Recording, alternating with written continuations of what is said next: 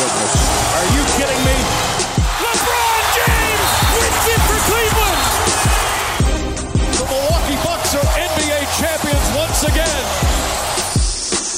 Now to two, now to one. Here's Jordan. Yes! Hello and a very warm welcome to this new episode of the N B A Breakdown, powered by Pinnacle. Joe Vardon of The Athletic, Seth Partnow from an analytics point of view, the man at Stats Bomb for us, and myself, James Gregg from the U K, a mediator point of view here as ever on the N B A Breakdown. A month out from the playoffs then, at time of recording, chatting last episode about your LeBron trail, Joe. You're on a different road trip at the moment, which we'll come on to. And a reminder that for you listeners, you can get the odds up at pinnacle dot com. Eastern Conference winners, the West, and of course, overall N B A title odds and M V P uh, predictions as well. Uh, we're aiming to pick Seth and Joe's brains on sleepers, outside teams, and obviously all the favourites as well. Um, Since the last episode, which was in February, we've we recorded actually just after the trade deadline, didn't we? So first of all, the natural place to move on to seems just to go straight onto those trades. Um, how are they faring? Have they had any effect on the league, in your opinion? Um, ironically, we're actually recording on the night of Suns at Warriors. No Kevin Durant against his former side there, which is a, which is a, a real shame, actually. Anyway, nonetheless, impactful trades. And Seth, you kick us off this time. I mean, I think you you you you've hit on it. It's sort of we're still sort of waiting to see about the trade we needed to wait wait and see about the most. Um, certainly, the sort of initial returns of the Kevin Durant experiment in Phoenix have been positive, but how much does it really tell us about what they're going to do deep in the playoffs, beating the pants off of Charlotte and Chicago? Um, so we were. I mean, this was this was uh, the first kind of real test they were getting into, and then he. He rolls his ankle in pregame warmups, and we had this probably out for the bulk of the rest of the regular season. So they're going to go into the playoffs, the most unknown team that I think we've ever had that has like real designs on winning anything. Well, you said it last time about kind of rolling the dice, and, and you liked it because it gave them basically a two or three year window to be genuine, serious title contenders. And then after that, they're going to have to think of a new plan, basically. But until then, you know, that's kind of the thing. So that's that's interesting. Joe, um, I suppose that you're probably on that same line of thinking, really, in terms of Kevin Durant. But any other trades that kind of grabbed your attention? Oh, yeah. I, I mean, the Lakers are a totally, totally different team. Um, it, it jumps off the screen at you. Like they they play together.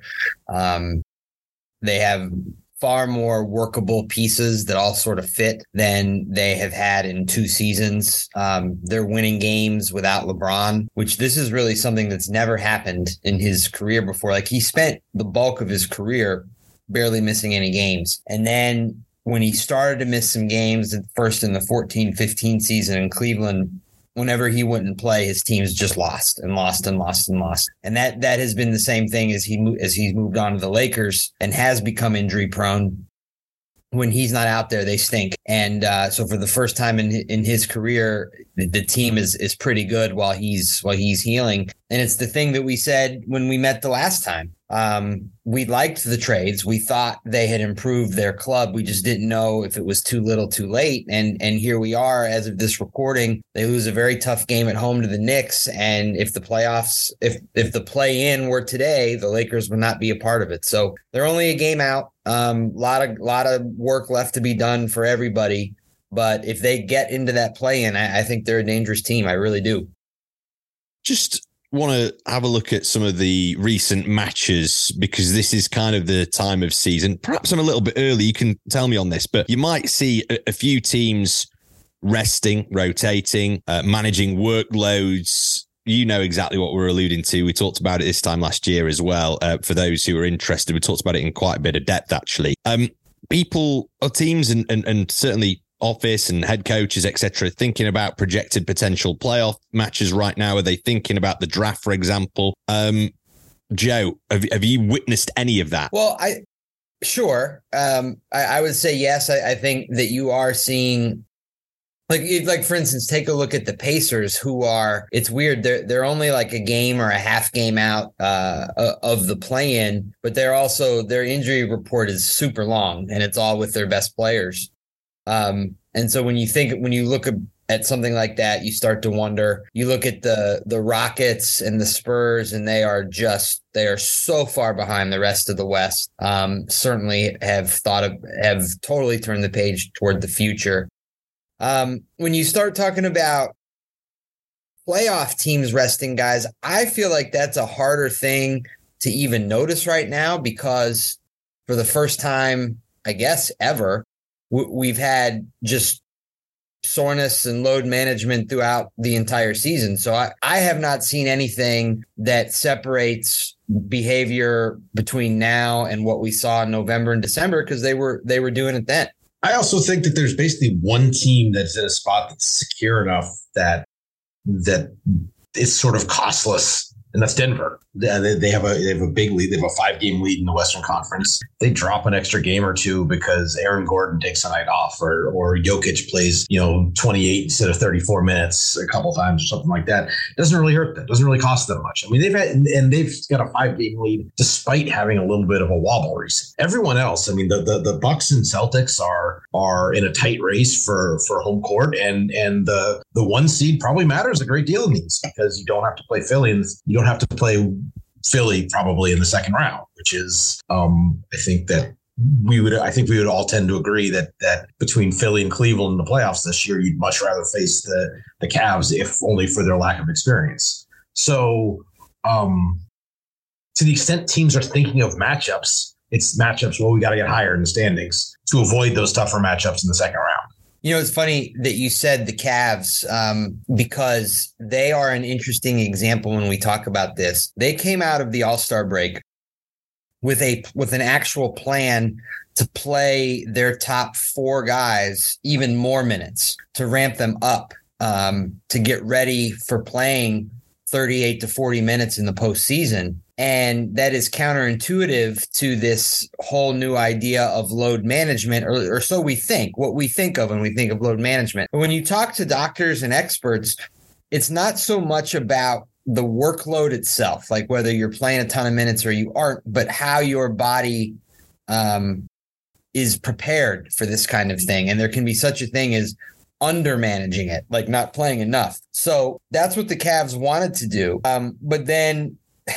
the last two nights, they like Darius Garland didn't play with like a bruise. And then Jared Allen didn't play on Sunday night against Charlotte with like a, I think he like had something like he got hit in the face or something like that. So their plan is falling apart a little bit. But but when we talk about this very topic and you talk about a playoff team that's getting ready, that's what the Cavs wanted to do. They wanted to play their guys, uh, their top four. So that's Donovan Mitchell, Darius Garland, Jared Allen, Evan Mobley. You know, thirty-five plus. Yeah. And just for those uh, who are listening to this and sort of ears are pricking up at that, the Cavs now out at fourteens to win the East, which obviously is, you know, pretty, pretty long odds. But in terms of a title winner, way down. They're like twelve favourites or something like that on pinnacle dot com at the moment. Um, that's interesting. Uh, maybe that build up and the tinkering is actually affecting um, the odds. Certainly are. Um Who's making a charge who we've not really spoken about in the last couple of episodes, guys? Um, I'm conscious that there are teams that we that we tend to miss out a little bit.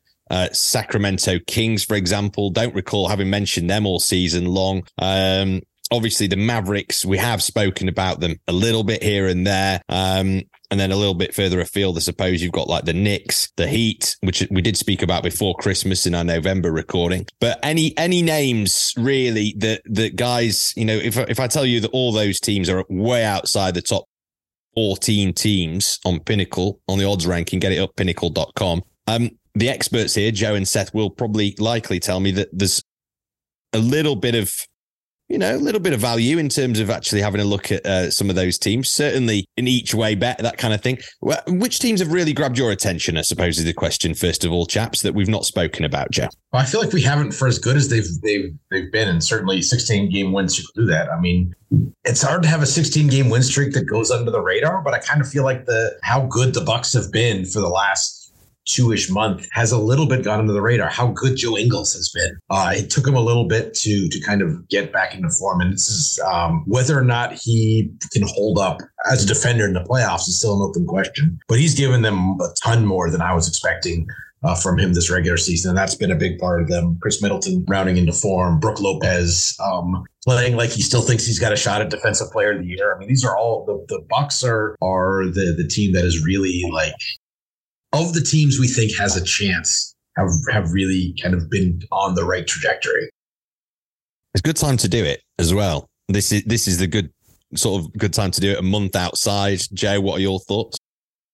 Well, when I think about the Bucks, I mean, yeah. And they, like, if we go all the way back to the beginning, they were my title pick. Um, and I think they have gone over, under the radar. And a lot of it is because Giannis hasn't played that much. Like all, all things considered, he, he's missed, he's missed quite a few games this year. Um, I'm just thinking about his fan, his fantasy ranking.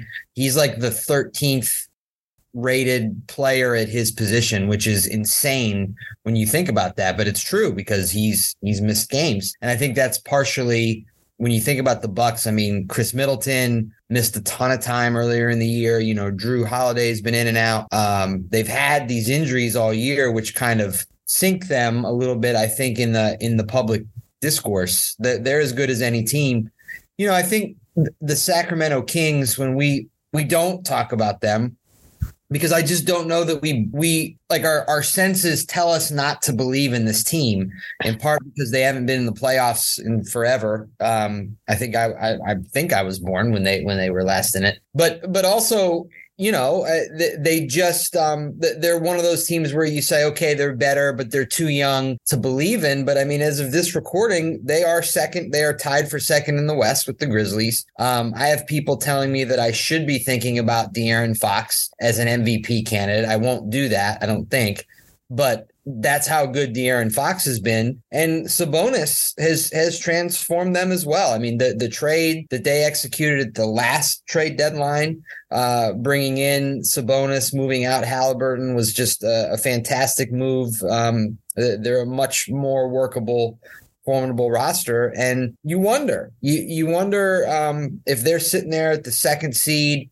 and the, The Lakers end up coming out uh, as the seventh seed, you know, who wins that series. But if it's Dallas, I think you would definitely pick the Kings over over Dallas right now.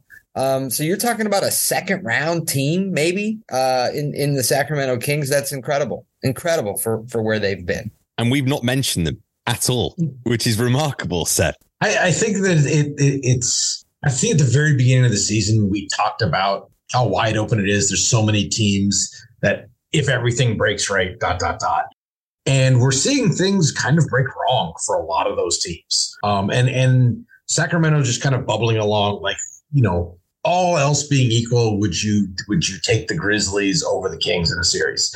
Grizzlies easily. Now, the Grizzlies, with all that's going on between the injuries and Ja Morant situation and Dylan Brooks situation a little bit um, as well, which is, it's a, it's a longer term discussion about the Grizzlies to begin with. But you factor all that in, and the Kings, who, while they have some drawbacks as a playoff team, Joe alluded to them, the, you know, the lack of experience, kind of the questionable de- defense, starting really with Sabonis um, as a kind of an archetype of a player who has not held up well in the playoffs in recent years. Um, okay, those are reasons not to believe in them. But then you look at everybody else, aside from Denver and maybe Phoenix, assuming Durant's healthy, who do you believe in in the West? So the Kings, why not? Yeah, why not? And they're at forty-two on Pinnacle, which is incredibly long odds. Uh, Joe, you're on the road at the moment with the Grizzlies. Uh, as Seth mentioned, missing Morant. They've obviously had injury problems all over the place as well. Plenty going on, I'm sure, for you to be following and keeping your eyes across at the moment. Um, they're eight favourites on Pinnacle with us to win the championship. Have you seen signs that they could perhaps, you know, get the job done? Well, they had among the worst twelve hours Uh, a twelve-hour period last week as any team in, in recent memory. Uh, within a twelve-hour span, they lost Brandon Clark, not only for this year, but probably for next year too, with a non-contact Achilles injury. Um, Ja Morant uh, gets, you know, posts the, the the video of him allegedly holding a gun, waving a gun around at a at a nightclub in suburban Denver, and then. Uh, with uh, Dylan Brooks, he he picks up his sixteenth uh, technical, which meant a one-game suspension, and that's going to have a lot of implications for, for the playoffs. So you know, it, the the other thing that doesn't get talked about is Steven Adams hasn't played since, I think, January fourth. And, you know, some Grizzlies people were telling me last night that that that as much as anything has led to their downfall. I mean, that how important Steven Adams is to this team and in that locker room. He's the adult in the room, and he hasn't been available. Um, so that, that's all really hurt. But to answer your question, I mean, I think, I think they've won two or three in a row uh, heading into to tonight here in Dallas. And, um, you know, they put forty-eight on the Warriors in the first quarter uh, last week in a, in a game. Um, the stat to keep in mind when you think about the Grizzlies is last year they went twenty and five in games without Ja Morant. And I think we even talked about this last year. We were trying to figure out how that, how the hell that happened. Um, but they defend at all costs, and Tyus Jones is really good, and he's still here. So, um, you know, again, it depends on the matchup. I mean, they, you could see a, you could see a Grizzlies Warriors first round matchup that would just would be very emotional. Um, And then you don't know if Ja's going to be a part of that or not, but they still, they have capable pieces. And, you know, Tyus Jones, Desmond Bane, Jaren Jackson Junior probably going to be defensive player of the year. So they have guys, um, but they, they have had to work through a lot in the last, uh, in the last week. I think what I'm gathering so far is that we're not really any closer to knowing who it is, who's going to be winning the championship at the end of the season. No, you know, usually I'd say at this stage, you've got uh, a, a decent kind of feel for how things are going. I'm not saying that it's dead cert, but it's, it's, it's just, there's so many moving parts, Seth, isn't there at the moment? I, I don't totally agree with you, because I think we have, we may not have made the positive case for anyone aside from, you know, the Bucks, Celtics, Nuggets, which is kind of where we were at the start of the season, but we started to cross some teams off. Brooklyn, obviously, like, Uh, we've kind of crossed off. I think at this point, we're probably most of the way out on Dallas. Is that, is that fair? I think we're most of the way out on the Lakers, even if they get into the playoffs. Um, I think we have some, there, there's sort of the fear factor of Golden State. So I'm not, I don't want to get too far out over my skis and break them off. But between the the lack of depth and the Andrew Wiggins situation and the fact that they can't win a road game. So we're we're amongst the teams that are still there. Maybe we haven't learned any more, but all of them collectively we feel better about, because we've sort of pushed a lot of these other other chips to the side. Okay. Okay. That's a, that's a fair assessment. I like that. I'd not really thought of it that way. That's a, that's a man who knows his stuff um, here on uh, the Pinnacle podcast with us on N B A Breakdown. There was so much more in the league that I want to talk about, but we're going to be ramping up the podcasts over the next few weeks. So we're going to do a bit more chat on that. I, I just want to get, pick your brains on a month out once again uh, from um, the M V P stuff. The draft is obviously something that I want to come on to as well. A little bit early for that, I suppose, but hey, we're going to have a crack at it. Lots of chat about voter fatigue in the media on your side of the Atlantic, which is a phrase that I really like, that is when a player attempts to win a third consecutive M V P award. Voters, they kind of get fed up with the same name appearing. Uh, Russell, Chamberlain both managed it in the sixties, but it's been just one since Larry Bird in the mid-eighties. Otherwise, the likes of Jordan, James, Abdul-Jabbar, um, widely obviously considered to be the greatest players in N B A history, all came up short of landing three in a row. So, of course, we're talking about this for a reason, not just because of fun, but because of Jokic might fall foul of that. You go ahead, Joe, because I have, I have, I have, I have, I have a, a long winding rant on this. But you oh, I, I'm glad. I'm glad that this is going to just light that fuse. Good. Um, I, I am a voter, or at least if I am not voting this year, I have not been told that. Um, so I voted for the last several years. I voted uh, Jokic as M V P each of the last two seasons, and um, I intend to do it again. Uh, I just I think that he he's the best player on the the best team who plays the most. The team's way better when he's on the floor. I'm going to overlook his points per game, because he still is averaging over twenty-five, and everything else that he does is incredible. And I just think, I think the body of work is there.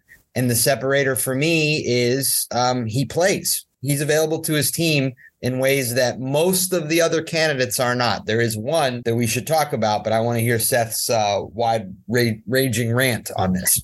So this, first of all, it's not, we're not in the court of law. This isn't like a precedent that we're bound to follow, especially because the two times where uh, you could sort of claim voter fatigue really affected the voting are two of the, the awards. I think it's, it's Derrick Rose, Karl Malone over LeBron and, and, and M J. That you look back on, it's like, mm, no, we got those wrong.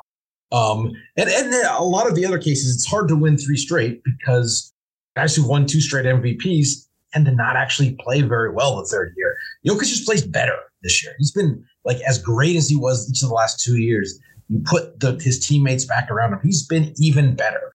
I mean, Joe mentioned, I, I don't want to get too much into the, the the the substantive argument about it, but just to to make the point that he has been better even than his last couple of years. You look at the points per game, you look at whoever else is scoring. Nobody else in the league has the better combination of efficiency and volume than Jokic.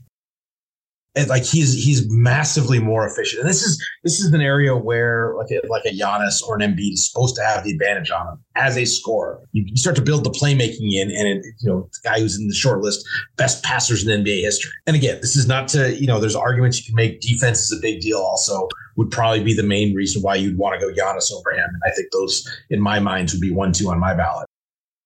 But he's been even as his historic seasons the last two years, but even better. What are we talking about with voter fatigue here? Insofar as the last time, two times we've done this, we've looked stupid in retrospect. Just vote for the guy who's had the best season this year. Leave it at that. If if a, there's a weird historical anomaly coming out of COVID that a, that a guy, unusual guy, won it three straight years, I think that reflects as much on the weirdness of the last two seasons. When I don't want to say he won it by default because he was great. But because of COVID absences, like he was the guy who played massively more, massively better than than any other candidate. So, yeah, fine. It was easier because of that. But those still happen. And that shouldn't play any role at all in this year's voting. The defense rests. That was that was uh, fantastic. Yeah. Round of applause there, Seth. Magnificent. And straight back on mute, looking quietly pleased with himself. He nailed that, Joe, by the way. Absolutely nailed it. So was um was the second name there, by the way? Was that was that correct? I want to know. Okay. No, no. Uh, it, it, no, it's not Giannis. I think we need okay. to look at Jason Tatum. Um, I really do. And I don't know why. I, I can't figure out why we can't get him any higher in this list than than he has been. Um, he's unstoppable, and, and he is also available, and he plays on the the best or the second best team. Um, and I guess I'm just I'm I'm wondering why we don't give him more credit when we talk about things like this, uh, because he's awesome and and probably should really be considered for, for this when you just look at where Boston has been all year, the injury problems they've had outside of Jason, the coaching change that they had, and he just keeps getting better and better and better. I mean, he could be, um, I don't want to say he's the next LeBron. Uh, he he he could be a comparable player to, to Durant in some ways. Um, and he's just so young and, and so good. And I don't know. He just, I think we need to take a harder look at him. Okay. So, I would respond to that. I think this is the, this is a different sort of voter funniness, is that there's there's a recency bias, and Tatum probably his best stretch of the year, it's what is probably going to end up being his best stretch of the year, was the part that voters are going to remember the least because it happened, you know, in November, in December. Um, and he has been, but on top of that, he's also shown signs, I think, over the last couple of months of wearing down a little bit. Um, you know, he's a guy who wants to play every game, plays big minutes. They rely on him to do a lot. Um, but if you look at it, one of the, you know, kind of a, an indicator of, of of fatigue that I like to look at is his ability to get to the free throw line. First couple months of the season, he was averaging about nine a game. In comparable minutes, comparable like overall offensive load, he's down to about seven over the last two months. And that's not, that doesn't prove it, but just those ability to create advantages and get to the line off of them, that that can be an indication of of just, you know, being a little hurt, a little tired, something. So I think that that if he arrests that a little bit and kind of gets back to where he was for the first bit of the season over the last bit of the season, I think he's he, he he's front and center in the conversation. But him falling off a little bit and the Celtics falling off a little bit as well has probably damaged his candidacy. Well, at the moment, fifth favorite he is on Pinnacle, which I think's, you know, I think that's fair. Worth worth a little stab now, because he might just light up. You never know over the course of the next uh, few weeks. Uh, good intel. Guys, um, I just want to pick your brains quickly on this. I know it's a little bit kind of early to be thinking about this kind of stuff. Um, Henderson, Wembanyama, we've been speaking about them a little bit um, throughout the season. Any of the players really that we need to stand up and take note of um, in terms of, you know, being a future star? It's so hard this year because depending on who you depending on who you you trust about this stuff, I don't know how many of the top X players are going to have not played in the N C double A. It's going to be N- N- Wembanyama, uh, Henderson, the Thompson twins. Um, just we're going to know for, from a public standpoint, we're probably going to know less about these. I'd be less familiar with the top guys in the draft than probably any time since. Probably any time since the one and done rule came into effect. Would you agree, Joe? Absolutely. Absolutely. I mean, I can't honestly, I, I can't really sit here and say, well, he here are the guys in college that you need to be aware of. I mean, you know, there's the kid from Purdue that's a giant. Um, what's his last, what's his name? Effrey, I believe. That's right. Eddie. Uh, and he's, you know, I mean, he's a possibility for Team Canada, which is interesting. Um, for this summer. But yeah, I mean, you know, I, I'm hoping that the tournament that is getting ready to start here educates us at large a little bit, at least just in terms of being able to place some names with some of these prospects. You know, I know there's a, there's a kid in Houston, there's a kid at, at Alabama who's had all these problems off the court. Um, and we know more about him for that reason than we do for, for like, right, rightfully so, I would say, but still. It's a great point. And I always say on here, I mean, I, you know, I'm never, I never shy away from this, that the draft in college basketball is definitely the weakest part of my personal game. Um, and I don't, I don't hide from that, but I, I just feel it, Seth. I do that, that this is at an all time low in terms of, um, prospect name recognition. It's just, it's crazy. And, and the top two players, the top two don't play college basketball. Never did. Uh, unbelievable. That's just, I think that's a problem for the sport. It is a problem that we will discuss in more depth, I'm sure, um, next time. And of course, we've got more basketball chat to come over the course of the next few weeks as we approach the crescendo to this basketball season. Seth, Joe, thank you very much once again. We will reconvene in a couple of weeks' time. And uh, if you have never dialed in before and listened in to the N B A Breakdown, subscribe, follow again. Hopefully you've enjoyed uh, you have heard, and uh, hopefully you picked up a couple of good tips there. I like that. I like the Sacramento Kings and the little analysis there. That was that was a real bit of gold dust that hopefully a lot of you are taking home with that, plus all the other usual uh, bits and pieces uh, from the two experts that we have every single episode. We're back next month ahead of the playoffs um, as well. Keep an eye out for Champions League betting blueprint in the soccer as well. Well, and the return of major talk, of course, with the Masters Golf uh, just four weeks away. Betting special, Joe Vardon, big golf fan, rubbing his hands at that. Uh, keep across Pinnacle's N B A predictions articles on our betting resources page, and uh, we have our N C double A and Euro League odds up as well. Um, follow Pinnacle on Twitter and Pinnacle Sports as well. Odds were correct at the time of recording. Remember to please gamble responsibly. Thanks for listening.